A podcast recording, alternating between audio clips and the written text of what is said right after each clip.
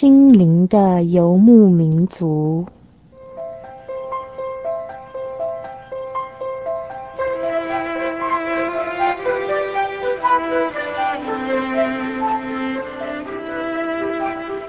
在这个谁都不管谁的后现代社会里，每一个人的心灵都是游牧民族。成长的过程就是寻找的过程。每一颗漂泊的心灵，其实都在寻找生命的绿洲。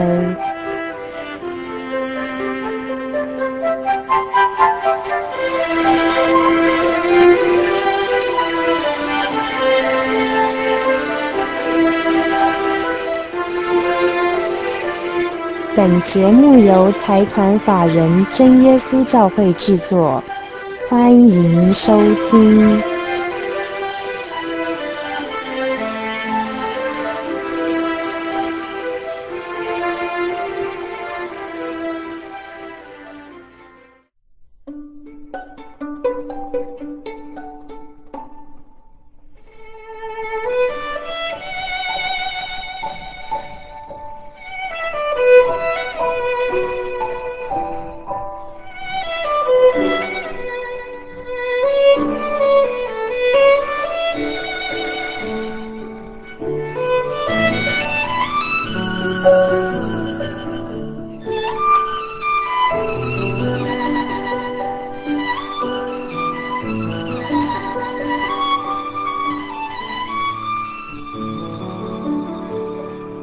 的游牧民族，在空中的朋友，大家好，我是 Kevin，欢迎大家今天再打开收音机来收听我们的心灵的游牧民族节目。今天在我们小人物悲喜这个单元当中，我们非常高兴可以邀请到旅居德国的知名的声乐家文以庄老师哈啊，到我们节目当中来分享他在旅居德国啊，以及这一路在声乐这方面的一些啊专业追寻上面的一些心得跟一些感动啊，我们是不是先请文老师？以庄姐啊，我想我可以称呼她乙庄姐，因为在啊教会当中哈，我们都平常是以弟兄姐妹来做称呼。那我们是不是先请乙庄姐跟听众朋友来打一声招呼？各位心灵的游牧民族在空中的朋友，大家好。其实也是蛮偶然的一个机会哈，本来 Kevin 打电话过去，不知道乙庄姐会不会愿意答应到我们节目当 当中来分享哈。面对这么知名的一个音乐家、声乐家哈，觉得蛮惶恐的。那不过从刚才在闲聊当中，觉得以庄姐非常的平易近人，让 Kevin 放心了不少。相信听众朋友等一下在听这段专访当中，也会感受到，不但在舞台上面啊表现出那种自然、充满魅力啊又非常真实、诚恳的这种表现啊，在访谈过程当中啊也会感受到那一种啊亲和力。那在最开始的时候，我们是不是可以先请以庄姐跟听众朋友分享一下啊，在当年哈啊走上音乐这条路，不知道那个时候的想法是怎么样？哦，我觉得很感谢神，我从小就很喜欢唱歌跳舞，而且呢，因为我们家是从爸爸妈妈是从大陆过来的，那么他们都是单身一个人，就没有亲戚，那倒是有很多同学朋友，他们大家也都很。寂寞在台湾，所以呢，我们家的老幺就是我，又会唱歌又会跳舞，还有两个小酒窝，所以呢，常常他们来我们家玩啊，因为我们家小孩多，然后呢就要请我出来表演。哦，所以所以从小就很有这个表演的天分了。对，也很喜欢表演。也有这个环境。对。嗯嗯嗯。那在后来啊、呃，在高中的时候好像是念小明嘛，哈。初中。哦，在初中的时候，欸、那那时候就就读音乐班吗？还没有哦，从我下一届开始才有音乐班，嗯，但是我有跟着他们一起读就是了。好好好，那在音乐当中有，譬如说现在台湾很多家长哦，都会让孩子去学钢琴啊，学小提琴啊，嗯、学这个学那个，学了一大堆。那在林林总总的这些专长跟兴趣当中，想请问以庄姐是怎么样啊？对声乐哈，觉得说特别有感情，特别想要去做这样的一个学习。啊，因为我从小就在歌唱上。有很大的天分，这个每一个人见到都这么说。那小的时候，很多人都说：“哦，你将来会变成邓丽君哦，哈。”因为我也很会跳舞。但是呢，就是说，呃，走上声声乐这条路呢，实在是因为我母亲她她的歌声啊，真的是非常的悠扬。他他唱歌很有这个共鸣。哦，所以妈妈本身就有这样的家传的。对，所以我如果说唱流行歌曲当然是很好听，但是我唱这个艺术歌曲的时候呢，就是说还蛮有本钱的，所以就被老师发掘了，然后就带我走上这条路。那我也很感激，因为呃，歌声啊，人的声音在这世界上是最迷人的。嗯，他只要呃。歌者的心一直都跟着声音走的话，它是世界上最迷人的乐器。哦哦，好像其他乐器都要带在身外，但是这个歌声是带在身上的。对，走到哪里都可以演奏。对，哦、说来很方便，但是也很麻烦，因为不能感冒。哦，只要感冒的话，那个声声音就会受受受影响，就会打折扣了。这样子，嗯嗯嗯。那在学习声乐的这一段过程当中，好像从小就慢慢培养哈。嗯。那一直到你决定要到德国去的时候，那个时候到底是什么样的心情啊？哦，去德国是因为老师说，呃，可能到那边学习对我的性格比较合适，因为我从小就是很散漫。哦，散漫。对，然后很就是很随性，你也可以讲得很好听，就是比较艺术性一点。比较像艺术家，嗯，所以呢，呃，去德国可以把我的这些毛病改一改。哦，这样子是要是要改掉毛病的。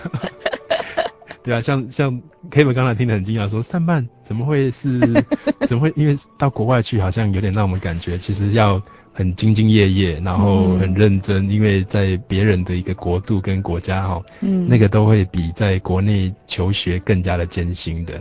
对，哦，但是我想每个民族他们的民族性不一样。德国这个民族性呢，确实是一板一眼的。那后来也证明了我老师的眼光非常的正确，因为我真的就缺这个。哦，这样子。嘿，嗯嗯嗯嗯。那在刚去的时候，其实要刚离开台湾的时候，你会不会有一点那个心情上面是蛮挣扎的？觉得好像面对那个未来是不太能够确定，并且一去就是那么久。那时候好像是一九八。八四年哦，八四年哈、哦。但是我那时候去，我只有跟我妈妈说，我两年就回来了。心理准备只有两年了。对啊，嗯，我只是想说去拿一个学位就回来，没想到一去就十八年了。嗯嗯嗯，好像王宝钏一样。哦，这样子。他的学评贵。所以当年去没有那么看，没有好像没有那么那么。那种生离死别或什么的没有没有没有，但是当时第一次出国还是真的很伤心的啊，这泪洒机场啊，不像现在人出国好像很方便，哦、很简单，因为那时候对一出去不知道什么时候才能够再回来，也许两年，也许更久，不晓得。但是总而言之，经济的关系啊比较限制大一点，不可能说随时回来，那时候也不可能一天到晚打电话。嗯嗯嗯。嗯。算一算也十七、十八年左右了。对。那去到德国那个时候，嗯，很多文化上面要调试，或是很多生活上面的一些感触，不知道现在还想得起来，蛮深刻的。哦，很深刻。我到现在都很痛恨科隆，因为我第一站就是去到德国的科隆，我念的是科隆音乐院。嗯。为什么痛恨科隆呢？因为那个地方有我最痛苦的回忆，所以我现在已经十几年了。我中间常常也回到科隆去。嗯。我现在住在汉堡，那我回到科隆去的时候，我只要一下火车闻到那里的空气，我就开始伤心。哦，那是怎么样？比较伤心的一些事情，不知道是什么？就是。第一次我考学校就没有考上，我是第二次才考上的。嗯。然后在那里晃了八个月，准备考试。然后呢，这是第一个痛苦的教训，因为我从来考试没有没有考上过。哦。好，在那边碰到很大的挫折。对，然后第二个就是说，嗯，在国外呢，就是有语言的障碍，从从头要从头开始啊。大家都知道德语是蛮难的。对，很难学。那去到那边就觉得自己像个幼稚园的，什么都是。呀，或者是奈，然后就笑，什么都不会讲，对不对？像个小像个小 baby 一样，对，听也听不懂，说也说不懂。其实我在出国之前已经学了很多德文了，嗯、可是我到那边还是听不懂。嗯嗯，很难哈、哦。对，那我觉得最大的转变就是，呃，我在那边呢，就是每天面对的是四面墙壁，嗯，然后出门散步到莱茵河也是。孤独的一个人散散步在漫步在莱茵河畔，这样，那么进去出来都是你自己，这样，那你想想看，在台湾的时候，哇，每天都这么快乐，对不对？很多好朋友。到处哎，哦、又有夜市又有什么的这样子。那突然出去到外面，怎么全部都没有了哈？嗯，不过同样的地方，不同的心境。现在台湾很多人很向往去德国观光，去到莱茵河多么漂亮。不过在当时哈，那个很孤单的那种感觉，真的是听起来非常深刻。嗯哼，嗯哼。然后呢，就是呃，在那里呢也有很多，就是说，嗯，其他的不如意的事情，比如说跟同学之间的竞争啦，或者是。因为我们去到外面是面对全世界各国的好手哦，这样子。那么相形之下，我的程度就差很多。嗯。那老师也就比较不重视你。哦。那有一些老师因为你的德语不够好，所以他教你的时间就很短。哦，这样子。那你很想学，可是你进不去。嗯嗯。因为他们没有时间跟你磨。嗯嗯。哎，所以呢，就是说。吃了很多闷亏，那感觉好凄凉哦。是啊，好像一个小媳妇，是不是？对对对对对。但是我我后来呢，就是有很深刻的一个，有有一个很大的转变。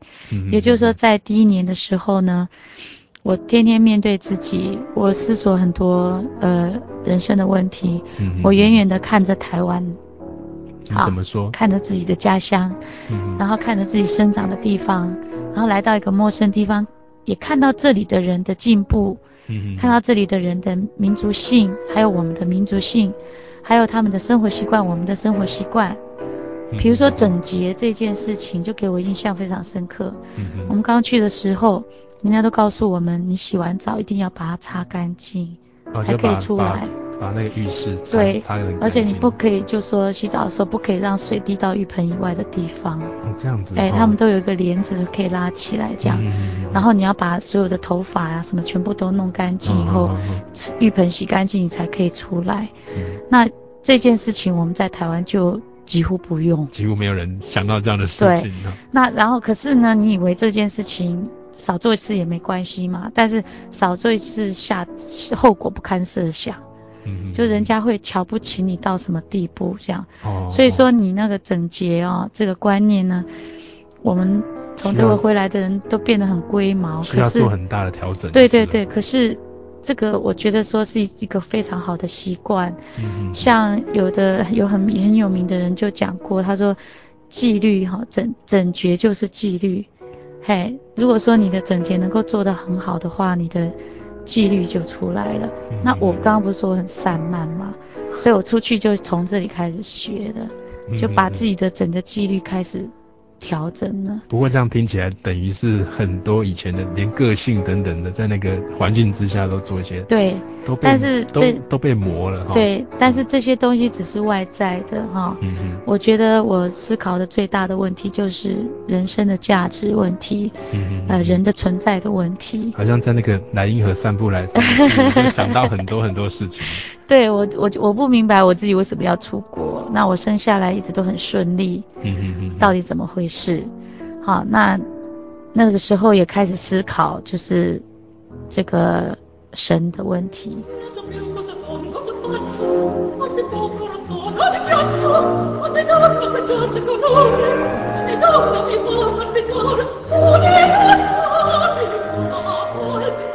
让我们一起来听这一首乙庄姐所演唱的，选自莫扎特《费加罗婚礼》。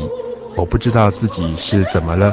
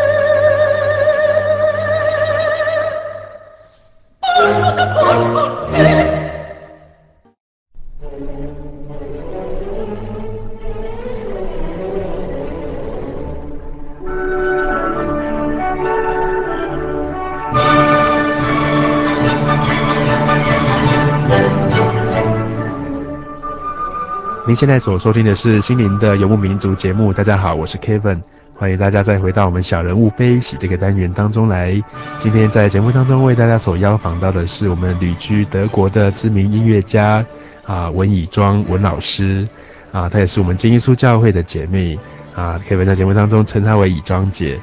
那以庄姐刚才有谈到在德国莱茵河畔这么漂亮的一个地方哈。啊，在河畔这样走来走去，思考很多人生的问题。你自己觉得在德国这个文化跟这个环境当中，吼，当年你在想这些问题的时候，不知道你的那个想法是什么呢？嗯嗯。虽然说德国人都信神，嗯，是可是他他是一个基督教国家，对，可是他们也都不信神。我觉得，我觉得他们信的神比较空洞，比较空洞，哎。欸那我觉得这世界上很多宗教都是这样，这是一个形式，嗯，好，那有的人拼命的讲爱，或者有的人拼命讲什么这样，那到最后呢，就是说，最后还是流于片面性这样。所以当我在思考这些问题的时候，嗯，我虽然很散漫，但是这种事情就是说我是很严肃的，要就弄清楚，要不然我就不弄。这样，所以在很多事情上显得很散漫，因为我的精力只能集中在某一个火力上面。所以呢，就在这个时候，我的朋友就介绍我认识神，好，认识了真耶稣教会。嗯，那那那个时候是。朋友第一次带你到教会吗？还是说他跟你说了些什么？不是，我以前就到过基督教会。哎，我以前我也在出国前两年，我也在基督教受过洗。嗯。但那时候只是觉得这道理我很喜欢听，好，觉得这里人也很好，但是我并没有真正的就是说进入到信仰里面。嗯嗯。就是我出国了以后，这个环境好，让我来静下心来可以思考。嗯。那这是第一层啦。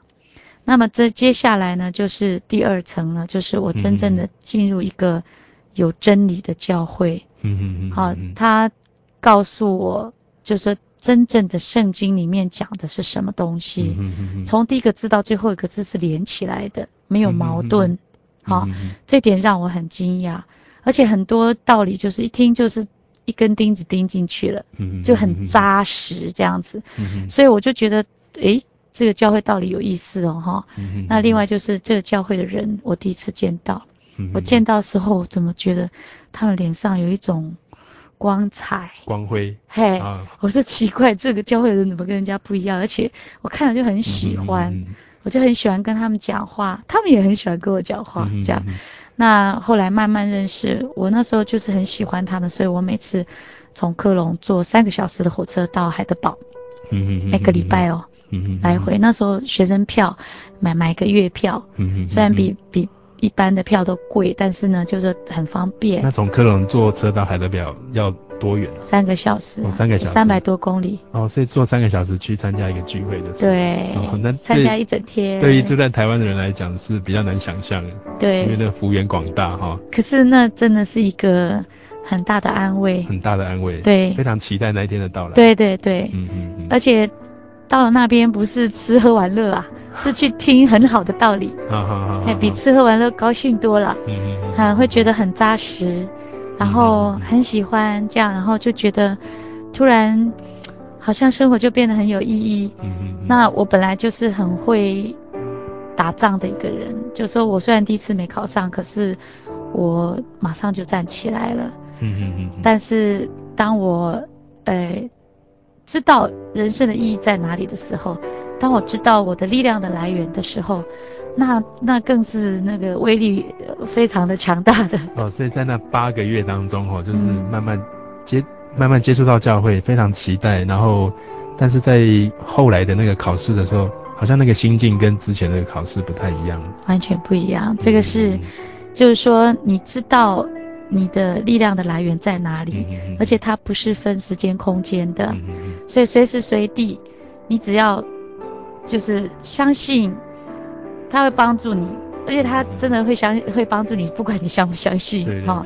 那么我我就这样的就是一步一步的走上了我的呃声乐家的旅程。OK，那啊以庄姐到底她怎么样经历她人生的这个最重要的一个转变？让我们先一起来欣赏一首歌，再回到我们节目当中来进行更精彩的专访。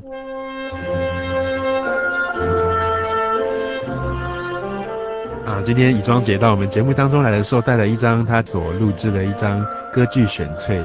Kevin 好兴奋哦，虽然对歌剧并不是那么了解，但是发现当中每一首歌都非常的优美，非常的动听。我们接下来一起来欣赏啊这一首选自莫扎特《费加洛婚礼》的美妙的时刻终于来临。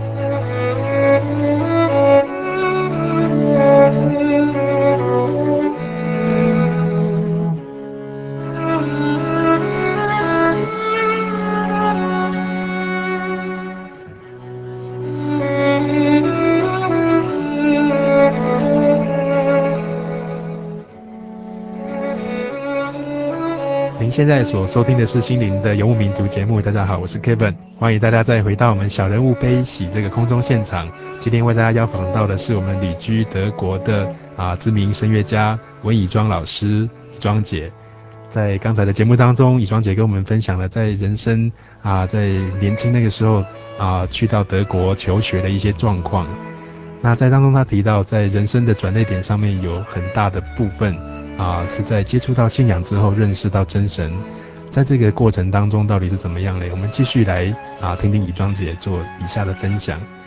那想请问以庄姐哈，呃，后来很顺利考上了这个科隆音乐院，那后来的那个日子当中，对啊在学习上面或是在信仰上面，你自己的追寻的那个过程，不知道是怎么样？啊，我就。像原先那样，每个礼拜去海德堡聚会，那么就是在我们是刚刚提到的客船道那边，嗯、他是那时候还是弟兄，对，哎，在他们家聚会，然后，哎，虽然他是也是学留学生哈，可可是我们每次去到那边的时候，他简直好像我们的娘家一样，哦、他会煮麻油鸡给我们吃。哦，一个大男生 他会煮麻油鸡。他是一个非常呃有爱心的一个弟兄。嗯嗯嗯。哎，他就是说对我们的照顾哦，尽他所能，尽量让我们觉得好像回到家一样。嗯嗯嗯。所以我们那边的好多留学生就是因为他的爱心来认识真神。嗯嗯嗯。哎。那在慕道的过程当中，你有没有觉得哦，呃，有一些圣经剧或是有一些诗歌，你觉得那那时候感触很深，听了之后就蛮感动的？有很多，嗯、那其中有一首叫做《我知道我所信的是谁》，嗯、我到现在都就是常常唱它，因为那时候真的就是这句话，我知道我所信的是谁，因为。我不相信每个人都可以讲出这句话来，没有办法那么确定，对那么确信。对，甚至基督徒都不见得能够这么确定的讲出来。嗯、他可以讲说，要我相信，我讲我信的是耶稣啊，还有什么？嗯、但是我我所讲的是说，不是只有他的名字，我认识他哦，而且我可以告诉你他是谁，他甚至他就说他是他曾经。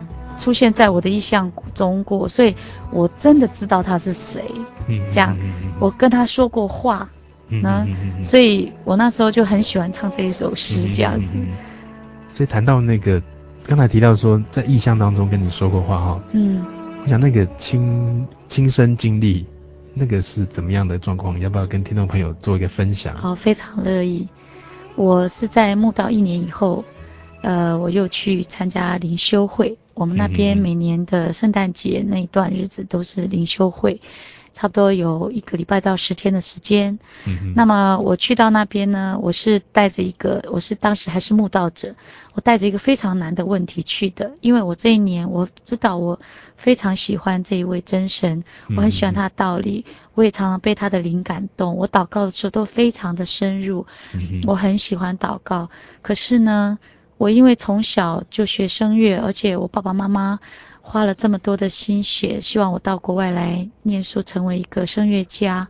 那我一直觉得，假如我有一天站在台上要演卡门的话，怎么办？我总觉得演卡门，一个浪荡的女子。跟信仰好像是冲突的，所以我一直很害怕。我觉得如果我信下去的话，我当然要信到底啊。那我是不是就要放弃歌唱了呢？因为我不想只当一个呃唱艺术歌曲的歌唱家，我希望能够当一个歌剧演员。在当中你有一些挣扎。对。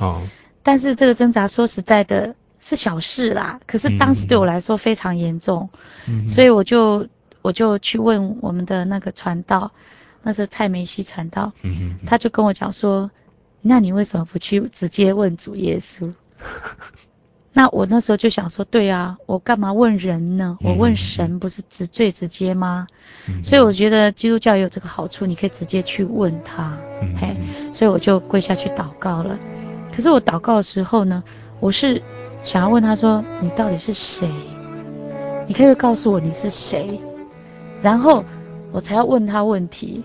就我一我我一祷告下去哈，我一跪下去哈，我说哈利路亚，奉主耶稣圣名祷告，结果我就看见他了，他是距离我差不多一公尺的地方，坐在一个大石头上面，穿着一个白袍子，我还看到他的脚好像穿那个罗马鞋这样子，凉鞋一样，然后他的脸呢，我看不清楚，因为他的脸上充满了荣光，我看不清楚，但是我知道他是神。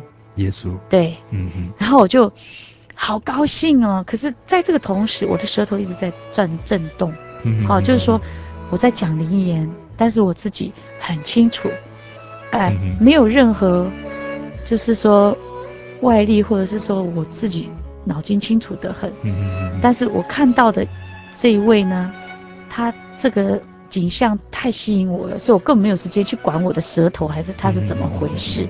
所以我就很高兴的跟他讲，我说这边还有很多人在求圣灵，你赶快告诉他们你在这里跟我们在一起这样子。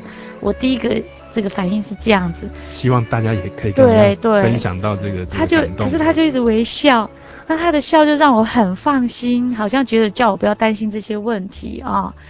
那我就开始赶快把握时间呐，我就跟他讲说。好，你在这里，我要告诉你哦，你你要我走的这条路实在太难了。如果、嗯、如果你真的要我走的话，你要答应我一件事情，你永远要抓住我的手，不可以放掉。嗯，你也知道我的个性，好、哦，我常常很软弱，我可能会做错事情，可能会有的时候坚持不住。或者甚至持守不住，你一定要抓住我的手，不可以放弃我，我才要信。就是在人生的路途上，希望耶稣可以一直的陪伴你。对，他要把我带到底就对了。嗯，我这个是很很无理的要求，可是我觉得我很聪明，我就是第一件事要求这个，要不然要不然信都是白信了嘛，嗯，对不对？那么最后他也是这样微笑的。这样子回答我，这样非常的，就是让我很放心。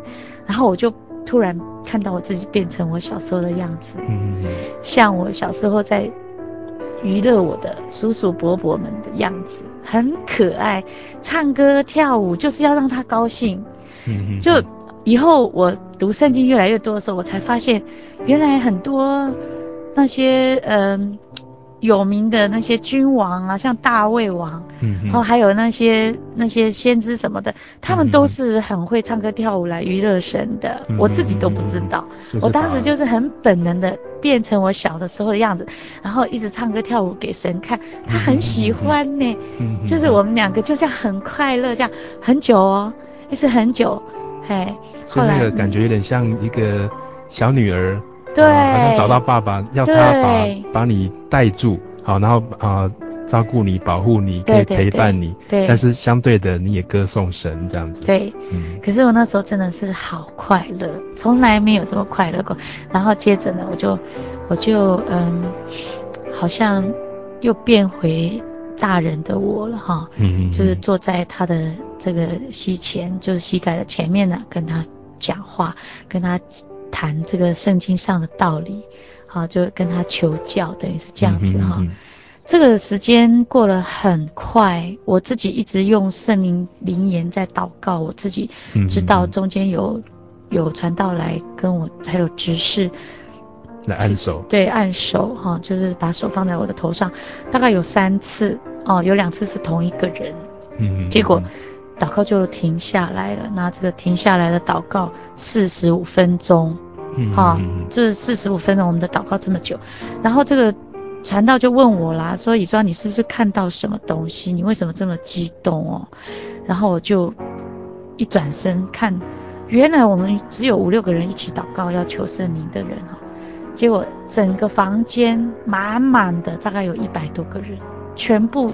都是各地的弟兄姊妹，他们来帮我们祷告，要帮我们求圣灵，我都不知道，我就是因为看到一项，所以我非常的专心，哎，四十五分钟，哎，结果很多人听了我的见证，我当时就把它讲出来，很多人听了我的见证就一直哭，他们好感动，他们觉得神与我们同在这样子，难怪今天祷告的这个临风吹袭的感觉非常强烈。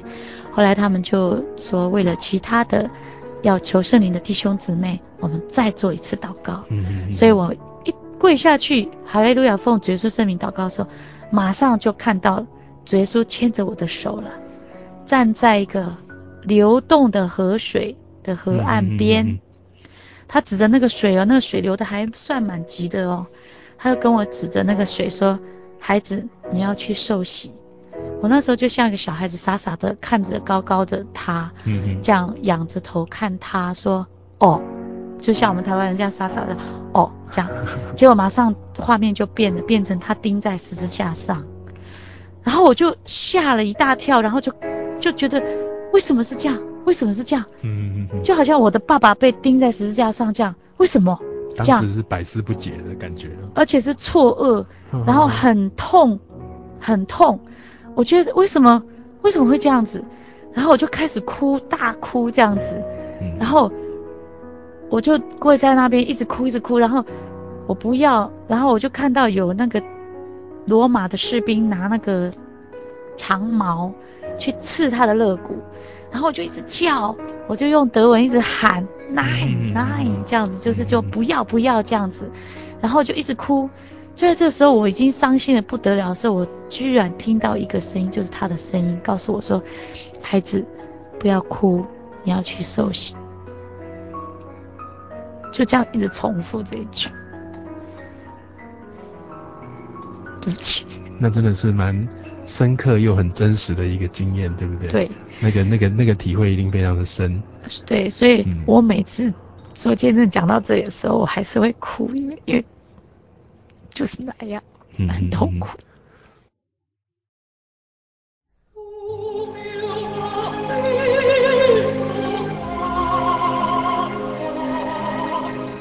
you.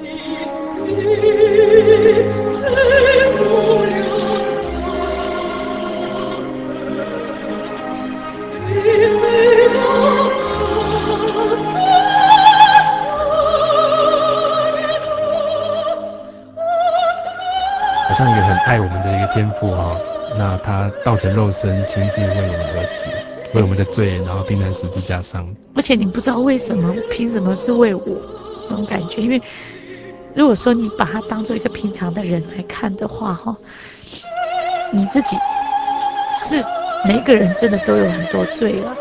扪心自问，哪一个人没有做过错事，对不对？嗯嗯。可是，难道就为了这些，要必须要有一个人替你死掉吗？那好，就算有人愿意为别人死，但是也用不着为我啊，因为我觉得我不配。嗯嗯嗯。因为我真的觉得我不配，但是我发现好像很多人都跟我有一样的心情，就觉得自己很不配，可是偏偏就被拯救的那种感觉。嗯，他就真的为你而死。对，那我以前当然也是觉得说，站在外面看人家信神的人哈。都是好像有一点不够理性，嗯嗯啊，太感情用事，嗯或者是说甚至迷信，哈。但是我是一个高级知识分子，嗯、那我今天出国来留学，那么我自己也知识非常的高，哈。那为什么会让我有这些反应呢？都是因为我真正的去理解了这个道理以后。嗯我认识了他，好，我认识他以后呢，他还让我看见他，然后让我感受到他是如何为我死的。嗯嗯嗯。那 OK，他为我死，他可能并不求我，不希望我有什么东西，就是回报他啊。可是，在我的感受呢，我是觉得我根本就不配。嗯嗯嗯，就像圣经说，嗯，只有耶稣在我们还做罪人的时候就为我们而死了。对。他所。他所希望的就就只是我们来认识他，然后来承认他为我们做了这件事情。感谢神，就在这个之后呢，我们就结束了祷告，然后他们又问我，你是不是又看到什么？我当然就赶快做见证啊，分享给大家。那这时候大家真的是有更感动了哈。嗯嗯哼。那之后我就赶快把这些灵恩见证就写下来了，我的意向见证写下来，因为那是最原始的一个。版本哈，之后第二天我们早上早祷，就是睡觉起来早上要还要早祷会的时候，我又看见他了，就是这个印象很久哈。第二天早上我看见他就是躺在一个石石头一块平平的石头上面，然后身上就盖着白布裹着白布这样子，那我在那里哭泣，就是因为我好像还是很哀伤这样子。那。之后呢，我就到现在就再也没有看过异象了。好、嗯哦，那也是十八年、十七年前的事情了。嗯哼。那我就是说，可是，在那之后呢，我的人生就真的改变了。嗯哼。因为我当我真正知道我所信的是谁的时候，他就已经活在我的我的心目中，活在我的身边，活在我的每一每一分每一秒里面。所以，当我。看圣经的时候有他，不看圣经的时候也有他。我做这件事情的时候有他，不做这件事情的时候也有他。所以呢，感觉那个生命的主轴好像找到了。对，嗯、然后呢，我很能够判断事情的真假，我很能够判断我应该做的事情和不应该做的事情，所以我就节省了很多时间。我就发现我的一生到那个时候二十三岁以前。我都浪费了好多时间，因为我在寻找。哦、我所谓寻找，并不是说一定寻找真神呐，哈，嗯，就是寻找一个真理，或者是说寻找一一个一件事情，让我觉得做的很有意义。比如说唱歌，就是非常有价值，天天这样子辛苦去追求的到底是什么东西啊？比如说学声乐哦，我的工作就是要把它学好，嗯、对不对？嗯，可是我连学声乐都走了很多弯路。嗯嗯嗯，很不智慧的弯路，这样子很辛苦，到最后花了家里很多钱，自己付出很多心力，效果不彰，嗯，甚至第一次考试都没考上，嗯，对不对？那后来我就是说认识了真神以后，我突然变得很有智慧，也就是说我很脚踏实地，然后我该做的事情去做，我不该做的事情我不用做，然后我节省了很多时间精神，然后很快的就学会了。我应该学会的东西，嗯哼，然后就这样慢慢。其实我出国的时候已经二十三岁，算是比较晚的了哈。如果你要在国外跟人家用这这一行来竞争的话，嗯，语言就输人家，对，哈，然后你的专业这这水准也输人家，好，嗯嗯，那要苦练就是。对，嗯，我我要靠什么东西来赢人家呢？我跟大家讲，嗯，真的一点都不夸张，我是靠真神赢人家的。因为在那个在那个相信跟这个深刻的体会之后，好像那个心境很清啊，对，很很清楚、很了然的那个对对对，很很清澈，很清澈。哎，你的思维也很清澈，你的判断力也很准确，你的心境也是很静如止水。嗯嗯嗯。所以我们说得力在乎平静安稳。对。圣经上的话，嗯，确实就是这样。我突然有很多的力量。然后很很准确的判断力，嗯，然后我就开始一直往前走了。真的，我从信主到现在都在进步。前两天我的老师还在说我，你知道我们看你年年进步，真是不可思议啊。对，嗯，我今年已经四十一岁了。哦，这样子。对。所以他们出来，谢谢。就是说，四十一岁你还在一直不断的进步，就是说在声音上可以让人家听出来你不断的在进步。嗯，我觉得这是一件，也可以算是小小的神迹了。嗯，所谓那个进步是这个在表达上面更更哎，那个对表达上面的扩展，那个是应该要有的。但是就是说，在声音的掌控上面，嗯，就是说一直都有更大的这个进展，哦，好像。好像发展不完的空间这样，哦可以诠释更多样的对对对对对，对，嗯嗯嗯。另外讲到诠释的话，我觉得一个人要很真，一个人要很真，你唱出来的东西才能够感动人。嗯嗯。就像我今天在跟各位听众朋友讲话的时候，我真的是真心诚意的。嗯嗯嗯嗯。所以我希望就是说大家能够接收到我的信息，就像接收到我声音的信息一样，我歌声。中的信息一样，那么在这个很真的事情上，我更是就是说，可以说，嗯、呃，在这这方面获得到各方面的肯定。嗯嗯嗯。因为我在诠释一首曲子的时候，我完全都是用这个真理的真来诠释一首曲子。嗯嗯，怎么说？那个真理的真是怎么样来诠释？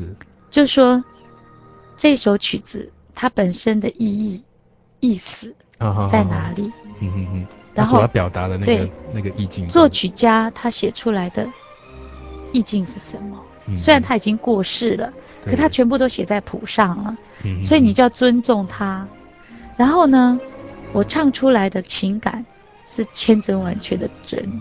嗯。那是从神那里得来的一个真。所以呢，我站在台上的时候，每一个观众。他们常常掉眼泪，这不要说。他们常常台下会跑来跟我讲说：“为什么你唱歌就会让我们这么被吸引？嗯、然后我们觉得你舞台上的魅力是这么的有威力哈？嗯、我们都不得不喜欢你。嗯、然后听到你的歌声以后，会觉得好像洗净了我们心中的一些什么污秽一样。嗯”听众朋友，觉得那个那个秘诀在哪里啊？对，我就是要告诉大家，这个就是来自于神，因为我我不能，我不是说我唱歌的这个声音唱出来有一种有一种神圣的感觉，不是这个意思，而是说我有一种诚意。这个诚意是从神那里来的。神给我这个力量，让我唱每一每一个句子的时候都充满了诚意，传达，甚至那种那种热情可以传达到最后一排的观众。那这种很大的热力啊，真的是要有一个力量的。不是说因为我自己是搞这一行的，我知道，不是说你学就可以学来的。学当然可以学到某一个程度，但是真正的力量的来源就是在信仰上面对这个这个一个造就了。是，是，对。那么我我我就是把这个分享给各位听众朋友。朋友虽然我们每一个人在各同各种不同不同的行业，但是我相信只要你有这个诚意在，哈，这个诚意当好刚最好是真正的。来源直接来源是是神是真神哈，那么你的诚意就会达到百分之两百，嗯、哼那么被你服务的人，他就会被你感动，嗯、哼那么他就会给你相对的报酬。对我来讲，我的报酬就是听众朋友跟我讲，他们接受到我的信息了。嗯哼哼，我的歌声洗净了他们几天的忧愁。嗯哼哼，这个就是我的天职。就是在听到你的唱歌的时候，那个被感动了，对，那样的一个共鸣感。对，这就是我的报酬。嗯哼哼。所以我也很高兴，我觉得我天生就有神赐给我的这个天分。那么神帮助我把它发挥出来以后。我又能够用这个来回馈世人。嗯嗯嗯嗯嗯，对。其实像乙庄姐哈，现在啊、呃，现在担任是在德国的汉堡歌剧院歌剧院的首席女高音嘛。对。好好，那你自己觉得说，其实这样已经达到一个蛮巅峰哈，然后其其实在国内在国际上也都很出名了。那这个里这个这个出名跟知名，不知道对你带来什么样的？像有人怕出名啊。有人觉得出名蛮好的，那你自己怎么看这个这个很这个出名的这个状况啊？哦，如果要真的来讲的话，哈，我真的不觉得我我是我有什么出名的，但是呢，就是说我常常碰到人家很多朋友，他们说哦，你在哈你在台湾很有名哦，嗯，我在我到台湾，人家就说哦，你在国外很有名哦，这样子，其实我说。良心话，我在国外并不是很有名呐，因为这个世界上太好的声乐家很多哦。嗯嗯。那么我只能讲说我在汉堡可能有人认识我，嗯、但是世界上其他地方我不知道。李双姐比较谦虚啊。哪里？但是就是说，呃，至于就是说有名不有名这件事情呢，我倒觉得说，在这个呃世界上，如果你有一点名气啊，然后你可以。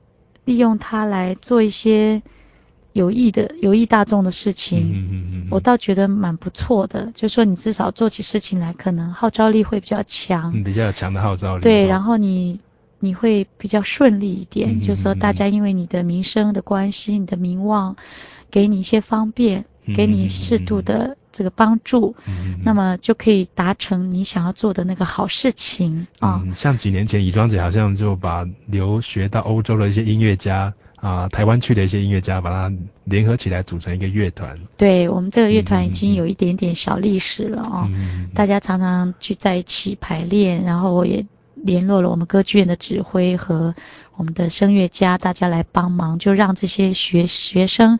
能够有机会跟专业的这个歌唱家一起工作，还有指挥，让他们积攒一些他们的经验，以便将来毕业以后去求职，或在这个世界上跟各个国家的音乐家竞争的时候有更好的那个能力。对对对，哎，并且这个也是本着说照顾从台湾出去游学的啊、呃、这些游游子嘛哈，对，可以让他们大家。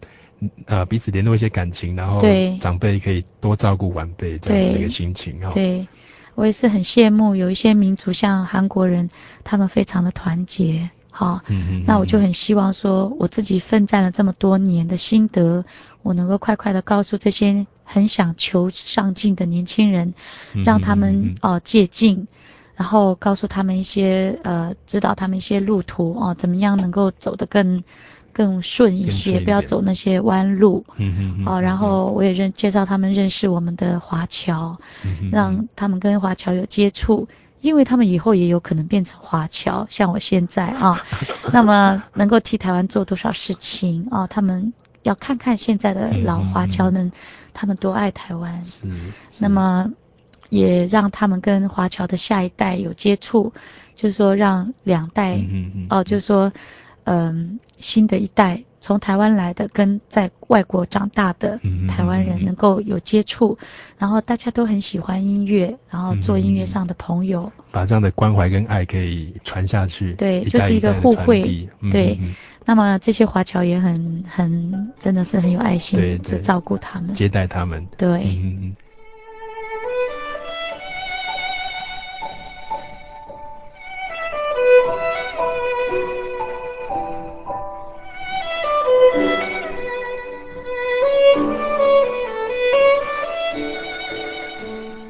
今天在我们小人物悲喜这个单元当中黑粉很高兴可以邀访到我们旅居德国的声乐家文以庄文老师。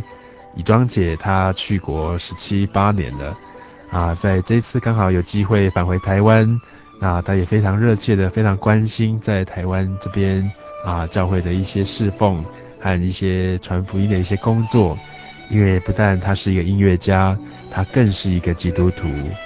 在刚才的节目当中，我们分享到了他在年轻的时候啊，当初怎么样接触到信仰，接触到福音，这个福音和信仰如何的改变了他整个的人生，更带领他走向啊，在音乐这个侍奉，以及让他能够透过他自己的声音和他的专业，将艺术和歌曲当中所要传达的那个内涵，非常深入的能够传达给听众。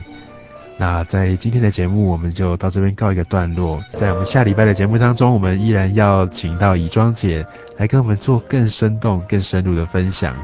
啊，谈到她在专业路上的这个成长，每一步、每一个抉择、每一个机会，都掌握在神的带领当中。也分享她在居家生活当中，啊，和先生的感情，啊，以及在跟先生啊碰到一些难关。怎么样去突破？怎么样去超越？怎么样在每天的生活当中能够平静、能够安稳？特别是在面对上台啦、考试啦那一种焦虑感、不确定感的时候，得到非常安稳、非常平安的感受。我们今天的节目就进行到这边啊！欢迎您下礼拜一定要继续的锁定我们的心灵的游牧民族。我们下礼拜再见，愿大家平安。谢谢大家，祝福你们，愿神祝福你们。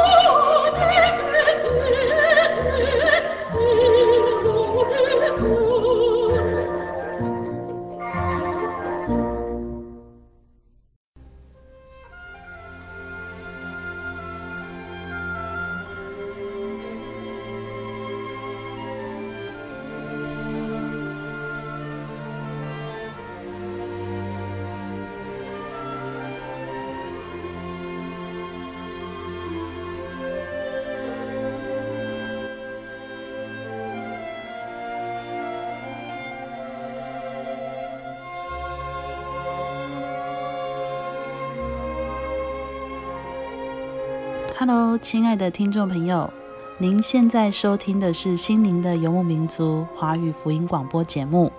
本节目由真耶稣教会制作。如果您对真耶稣教会想进一步了解，欢迎您来电与我们联系。我们的电话是四零八七七一八一七八四零八七七一八一七八。我们的网址是。Tjc 点 org，您可以来电询问教会地址及聚会时间。我们竭诚欢迎您来到真耶稣教会，与我们一同享受主耶稣的恩典。再次提醒您，我们的电话是四零八七七一八一七八。在这里也要再次邀请您继续收听心灵的游牧民族华语福音广播节目。我们期待与您空中再相会。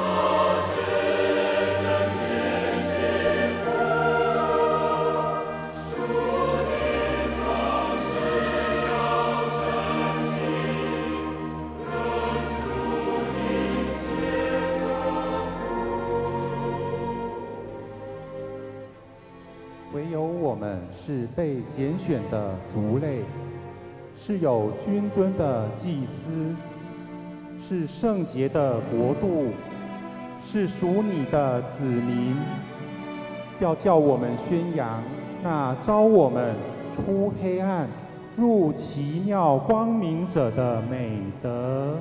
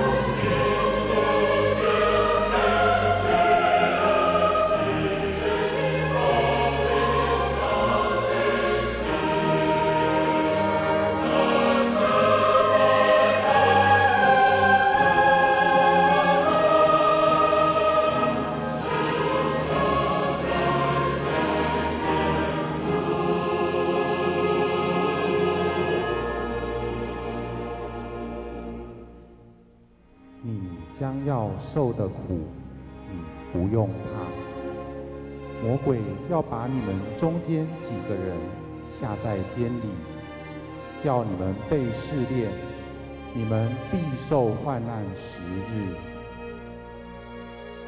你务要至死忠心，我就赐给你那生命的冠冕。